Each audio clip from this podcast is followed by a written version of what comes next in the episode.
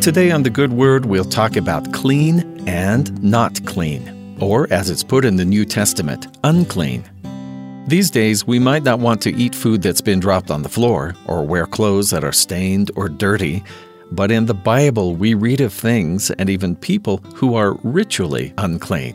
If you contracted leprosy, for instance, you were considered unclean.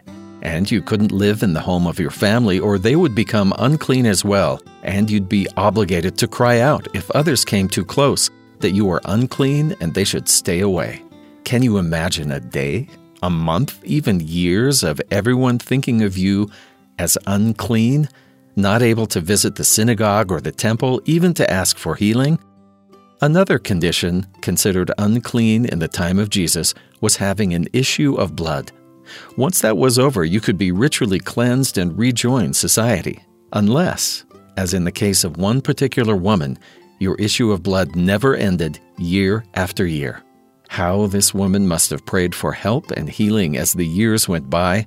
When she hears of Jesus and that he's coming to the town where she lives, she recalls the stories of healing she's heard. And while she couldn't touch Jesus himself, since that would make him unclean as well, she determines to simply touch his clothes.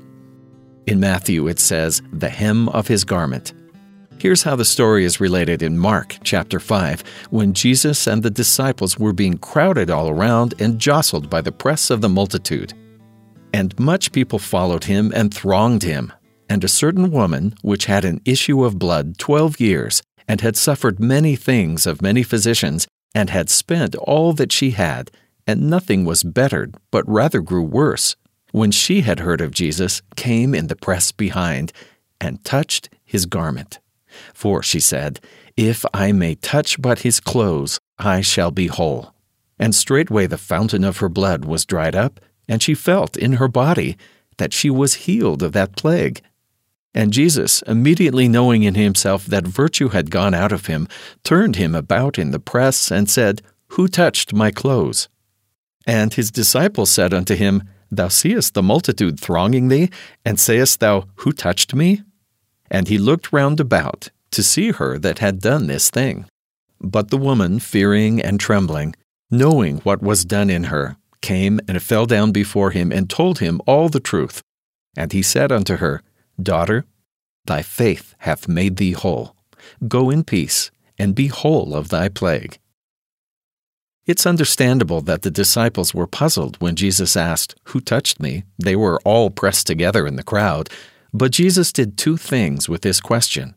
First, he was able to meet the woman and confirm to her that just as she had hoped, her faith in him was what had healed her.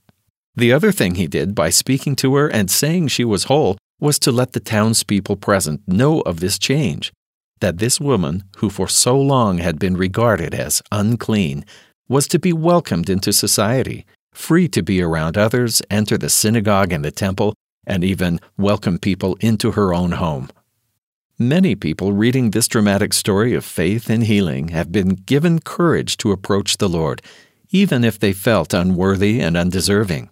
Some who felt unworthy or undeserving have even hesitated to pray wondering if they would be heard and their hopes regarded and listened to by the Lord.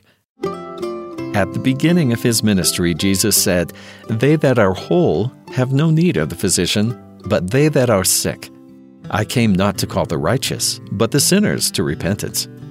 Rather than hesitating or shying away from calling on the Lord when we're feeling less than, are rejected, have made mistakes, or in any way feel undeserving, we can know that that is exactly when the Lord will be there for us.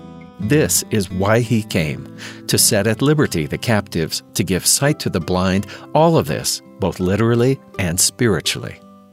In all circumstances, let us quietly press forward to the Savior, having faith that He cares about us and has the power to heal and save us. And Jesus will say to us, as He did to this woman from so long ago, Thy faith hath made thee whole. Go in peace and be whole. And that's the good word.